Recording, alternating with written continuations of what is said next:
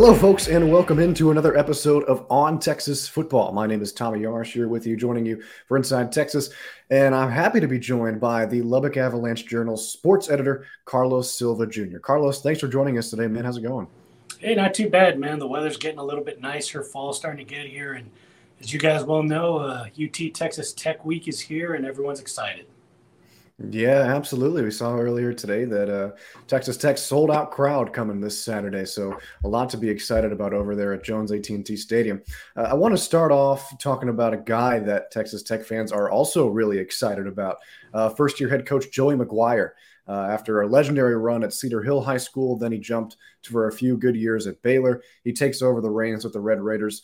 Uh, like I said, everybody's excited for his arrival in Lubbock, and so far there's been a lot to be excited about through the first three games, two and one start. Can you touch on what this fan base is feeling with McGuire at the helm?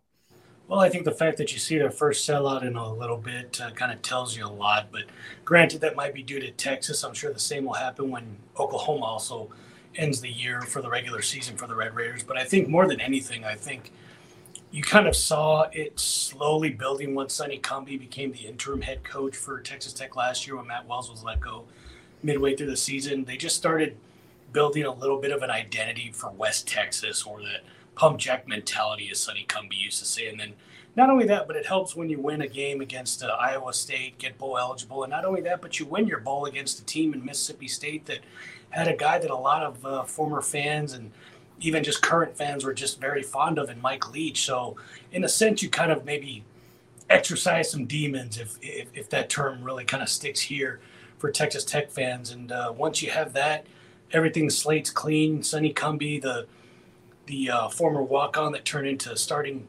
quarterback and head coach, leads the program to a bowl victory for the first time. And then all of a sudden, you get all this great momentum for Joey McGuire on the recruiting side of things. And now, obviously, you start two and zero a huge deal for Texas Tech with that big win over Houston in double overtime. And I think everything looks good when you're winning, but I think now it's going to be an interesting time of the year because you're coming off your first loss and everyone's going to kind of see how they do to start Big 12 play and no no better team to get a litmus test from than UT.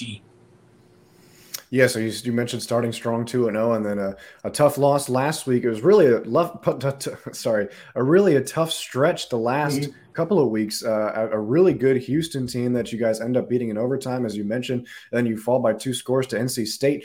Uh, through these first three weeks of action, what's impressed you about this team, and where do you see some areas to improve? Certainly, uh, the protection up front. You look at Donovan Smith; he's a kid that I know everyone saw him get the MVP for the Liberty Bowl. Obviously, got him to a couple wins. I believe he's two and one in home games. But uh, the, the one thing that he's been doing, and I think Joey McGuire and co- uh, offensive coordinator Zach Kittley have kind of really pumped the brakes on it to give fans a little bit of perspective. He's only had six career starts. So, I mean, he's still a young guy. He's still trying to learn learn the ropes, still trying to learn his decision making. But the one thing that really kind of makes that bell curve really steep is the fact that offensive line has not been able to protect him and hasn't had much time to sit in the pocket, try and look for things, and maybe make a little bit better decisions. But I think that's the one thing you can look at in terms of the offensive line play, not being able to get some protection for not only the running game to open up some holes and lanes for those guys like a SaRodorick Thompson and a Taj Brooks, but providing a little bit of extra time for Donovan Smith and Behren Morton when he does get his time in there. And I mean, if you want to throw this into Tyler Shough not getting uh, some of the reps that you were expecting to get him because he injured his collarbone earlier in the year, and I think that's certainly something that Joey McGuire and Zach Kittley won't use, an, use as an excuse, pardon me, but certainly you have to look at the fact that Donovan Smith has uh, five interceptions in the last couple games. So not a good, not a good uh, last couple game for Donovan Smith. But again, he threw three interceptions, was sacked five times against Houston, and the defense kept him in it. They were able to get that double overtime victory. It's Kaley Cuoco for Priceline. Ready to go to your happy place for a happy price? Well, why didn't you say so? Just download the Priceline app right now and save up to 60% on hotels. So, whether it's Cousin Kevin's Kazoo concert in Kansas City, go Kevin, or Becky's Bachelorette Bash in Bermuda, you never have to miss a trip ever again. So, download the Priceline app today. Your savings are waiting. Go to your happy place for a happy price. Go to your happy price, Priceline. And even then, you look at the NC State game, minus the pick six, a muff punt, and maybe some other bad plays. Granted, I understand you can really X's and O's and really kind of, you know, dissect a game by play by play. But Texas Tech was essentially outplaying from a statistical standpoint NC State. It's just they made some tough mistakes that really kind of put them behind the eight ball, and the defense kept them within it. I want to say up until about eight minutes to go in the fourth quarter, and I think that was what really kind of hurt them is they just weren't able to get the ball back and, do some positive things on the offensive end. Yeah, absolutely, and it certainly hurts. You touched on him a little bit uh, when you're starting quarterback in the Oregon transfer. Tyler Shough uh, is going to be out until at least the Oklahoma game on, on October 8th. Joe McGuire said that in his press conference on Monday. So that means we're going to see Donovan Smith and maybe even a little bit of Behren Morton taking the reins at quarterback what makes them different from their starter and how much better or worse did the red raiders look offensively with them taking snaps last week? I know you touched a little bit on the, the weakness of the offensive line but what did the run game look like? What did the pass game look like? Where where out of those two where did they struggle more? Where did they seem like they were better off at? Well it's funny because uh, i mean joey mcguire wants to play complementary football. If you're not running the football well you don't necessarily have to, you know, load the box a lot, so that hurts your passing game a little bit. Or if your running game's working a little bit better and you load the box, you got to pass the ball a little bit more, and neither have worked so far. And again, it goes back to that offensive line. But the question you asked about the three quarterbacks, talking to Zach Kittley and Joey McGuire, they all feel like they're talented guys. They don't really change the uh, the offensive play calls much. Yes, there are certain packages for Donovan Smith, who's about 6'5", 245, so you could certainly use them in goal line packages or you know, red zone situations where maybe you don't know if he's going to be running the ball up the middle uh, on a QB sneak or, you know, throwing the ball, just giving you that extra option or even putting them all in, in the formation as well. You never know a double QB pass, something like that. Again, we haven't seen it, but Zach Kittley has thrown everything out the window when you saw that flea flicker to start the start the season against Murray State. Granted, that's Murray State, but they do say that they want to put pressure on the defense. But right now, so far, the the pressure has been coming from the defense, and the Texas Tech offense has just been trying to figure things out. But I certainly think when you go into this weekend, having Weston Wright come back from that ankle injury is going to help a little bit from a from an experience standpoint. He's one of their most experienced players, about 33 career starts to his name, and then that'll allow some other guys like a Jacoby Jackson and some of the other athletic guards and swing tackles and some of those other guys really kind of figure out their ways because I think when you have experience that helps. But not only that but then you just have to have consistency because I think that's what hurt Texas Tech last year was you had a lot of guys in and out due to injury. And again it happens to everyone but you just have to try and figure out ways to win. And fortunately Texas Tech was able to do that the first two games. One against Murray State like I said probably not on the on the uh, level of Houston even though people could make the argument they did lose to Kansas. But Kansas isn't your typical Kansas uh, as Texas well knows. But the thing is, you just look at what Texas Tech was able to do. They struggled against Kansas.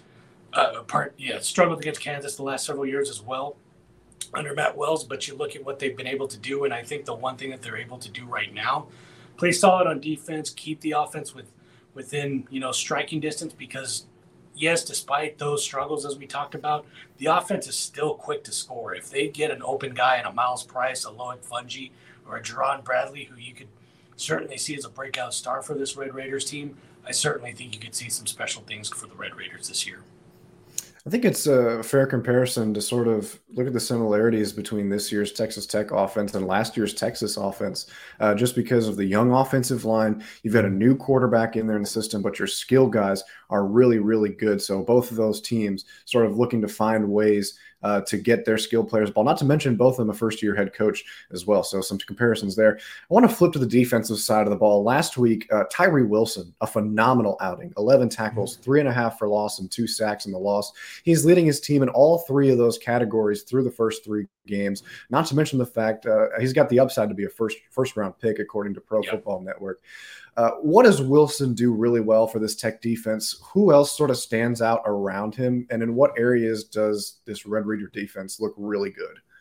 Well, first and foremost, when you all see him on the field, you're going to see he has things you can't teach, which is length with his wingspan, speed on the outside, on the edge, and he gets to the he gets to the football. A lot of times, sometimes, as you saw against NC State, he had a couple times where they just forgot to block him, and he's going to make you pay for that.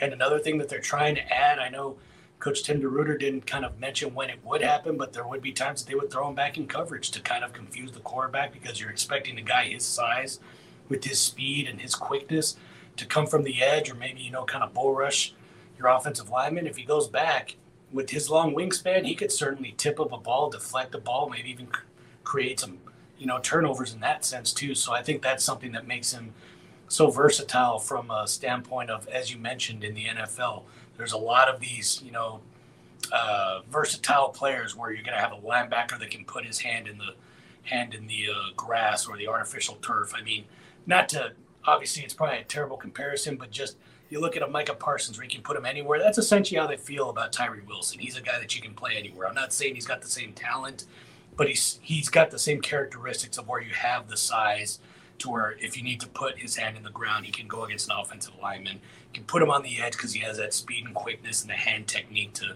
really kind of get past some of those outside uh, tackles as well. But then the other thing that you can do, and this is something that he's certainly going to work on, the this footwork and just you know, the ball awareness to see in coverage because that's really going to be the next level for him to really step up his game when you're looking at the NFL prospects. And speaking of guys that are really stepping up along with Tyree Wilson, I think you look at a Philip Blidi. I know he's not a guy that a lot of people are talking about, but he's got two sacks, which is about half a sack behind Tyree Wilson. He's a guy on the defensive line on the interior that could certainly create some havoc if he and Jalen Hutchings can get things going, along with the Tony Bradford who is another guy that's a veteran that is just you know very savvy in being able to get to the get to the backfield. But they're going to have a huge challenge when you look at a Bijan Robinson and some of the other guys that you have uh, from the Longhorns in terms of their backfield because they are guys that are going to put pressure on some of these D tackles and some of these other guys that are you know trying to close up these lanes or just try and you know funnel them to the linebackers because they're difficult to tackle.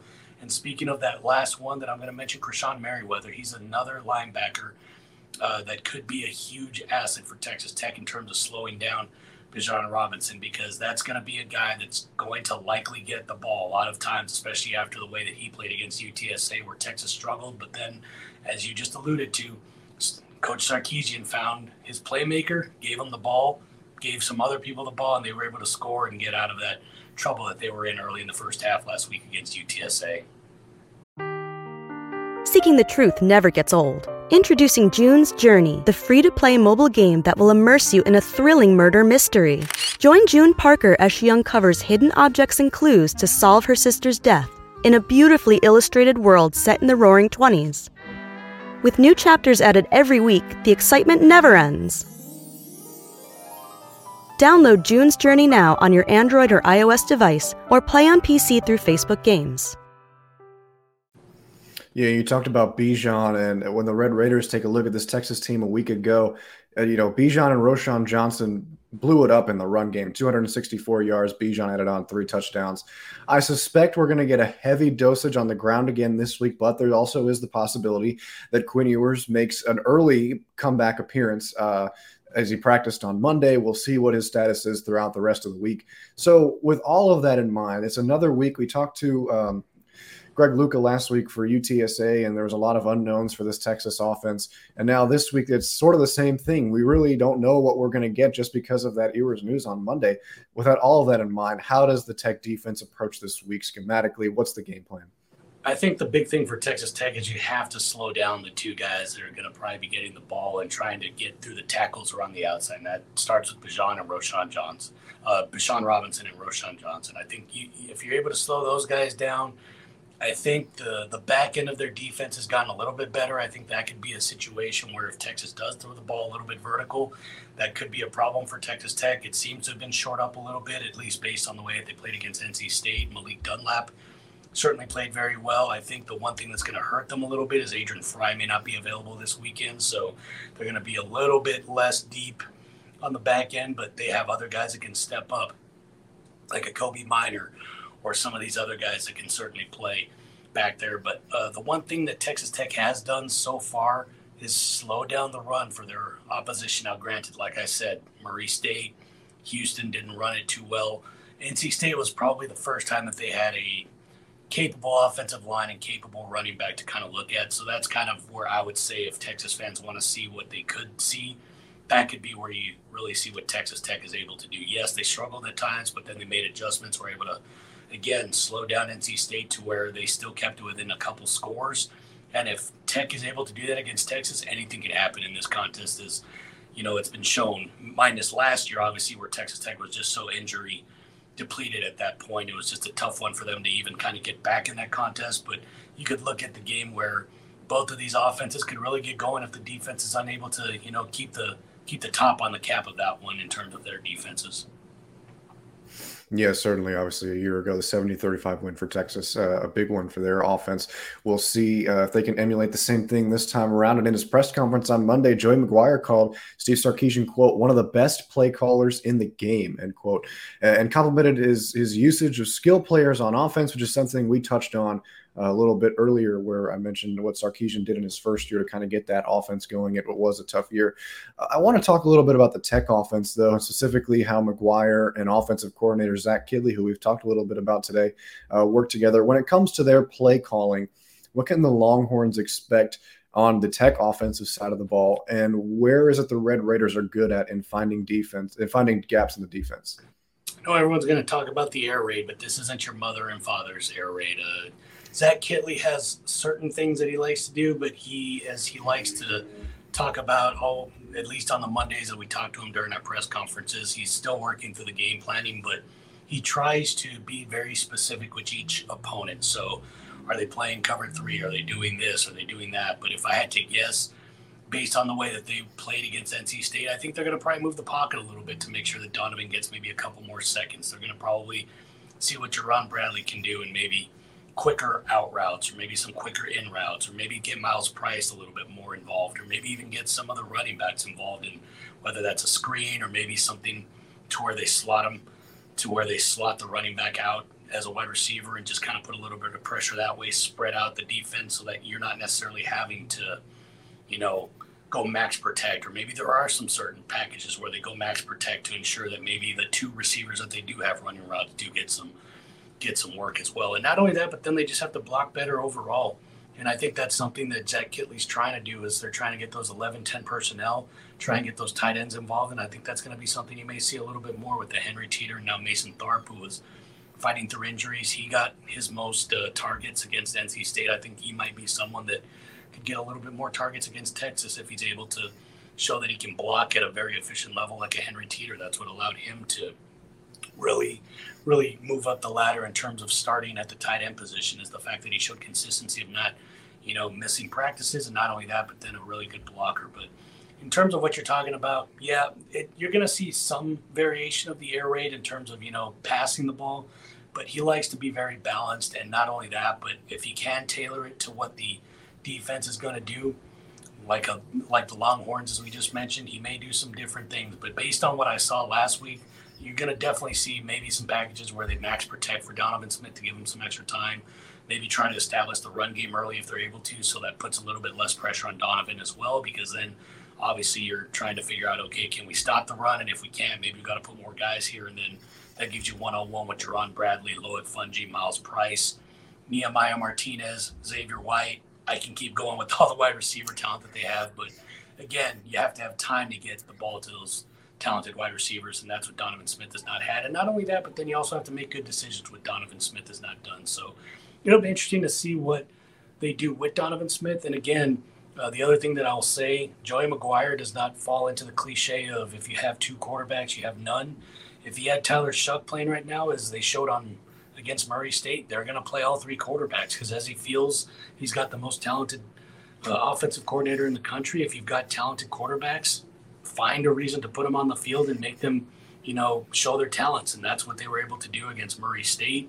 They did it against uh, Houston. It may have been later in the contest with Behren Morton, but then obviously Behren Morton came in against NC State because they knew what they were going to see with them dropping. And Behren has a very good arm.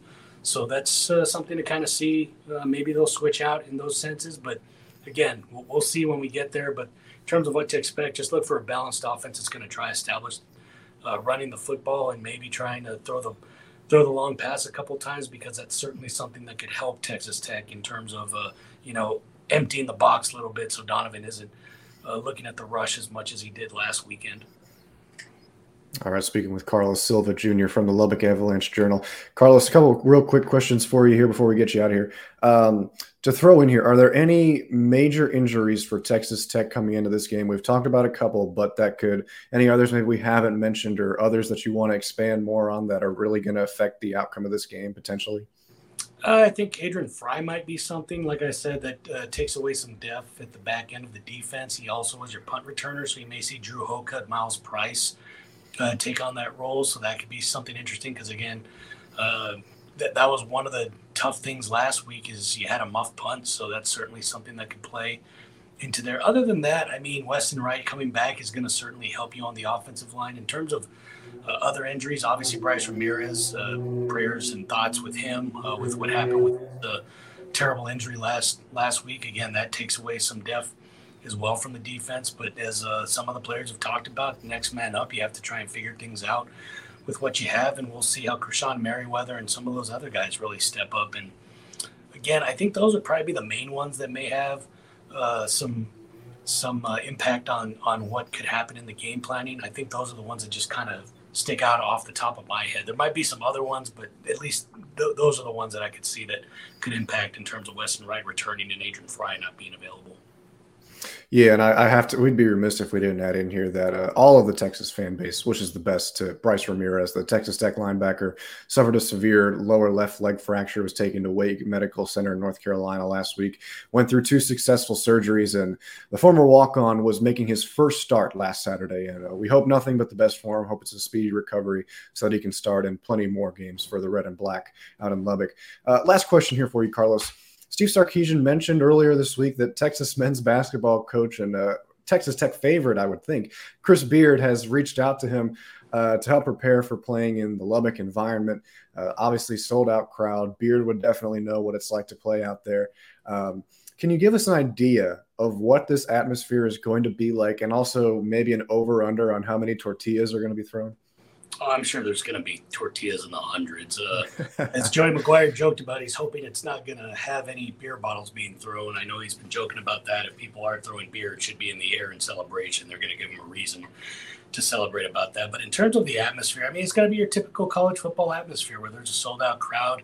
I, I think that there's a little bit being maybe too much being put on this because of Chris Beard being put into the equation. I think that's a totally different situation where you've got a much more intimate crowd that's in an arena. It's going to be a lot louder because obviously all the uh, screams, hooting, and hollering are going to be bounced off the rafters back down into the into the crowd. Certainly, it's going to be loud because there's going to be some rowdy fans, and it's an in-state rival. Potentially, the last time the Longhorns could be visiting Lubbock, but I don't think there's that much. Um, vitriol. I don't know if that's too strong of a word toward Sarkisian. Yes, he's wearing the burnt orange, but I think there's a different a different feeling when there's uh, you know a guy that's taken a team to the national championship and Final Fours and really kind of set the program on fire, and then all of a sudden he just decides to go to an in-state rival. I think there's a little bit of a difference between those type of things, and I think. Uh, you can't go wrong if you're asking for advice from Chris Beard. He's certainly been in those type of situations, but I think it's a little bit different. And not only that, but I mean, people are going to say, yeah, you can give them advice, but look at what happened to Texas on the basketball court as well. I mean, that that, that did happen. So I mean, there's one of those things, but like I said, I, I don't necessarily think there's too much to be said. I think there's just people that try to dig into it too much. I think it's just going to be a regular college football atmosphere. There's obviously going to be some some craziness just based on the rivalry. Uh, again, the fact that the Longhorns may not be back uh, potentially because of their move to the SEC. We'll see how things, you know, uh, evolve on that front going forward with Texas and Texas Tech. But I think there's those two things that may add a little bit more of a spice to it. But in terms of, you know, just adding some extra vitriol or any, you know, extra, I don't know, charge, if you will, I don't necessarily think there's too much to, to look into it with that. This was a really great talk, and a huge thank you to Carlos Silva Jr. of the Lubbock Avalanche Journal for joining us today. Really appreciate his time and all the great work that our good friends in Lubbock do up there. Be sure to give him a follow at CM Silva JR on Twitter. That's going to wrap things up for this episode of On Texas Football. I want to say a huge thank you for all of you to joining us on the channel today. Be sure to like the video and subscribe to the channel if you enjoyed this content and keep up with all the great stuff that's coming out throughout the rest of the rest of the week. Ian Boyd and I's weekly game preview episode coming at you tomorrow. For our producer, Matthew Hutchison, and all the great folks at Inside Texas, my name is Tommy Yarrish. Thank you again for watching and have a wonderful rest of your day.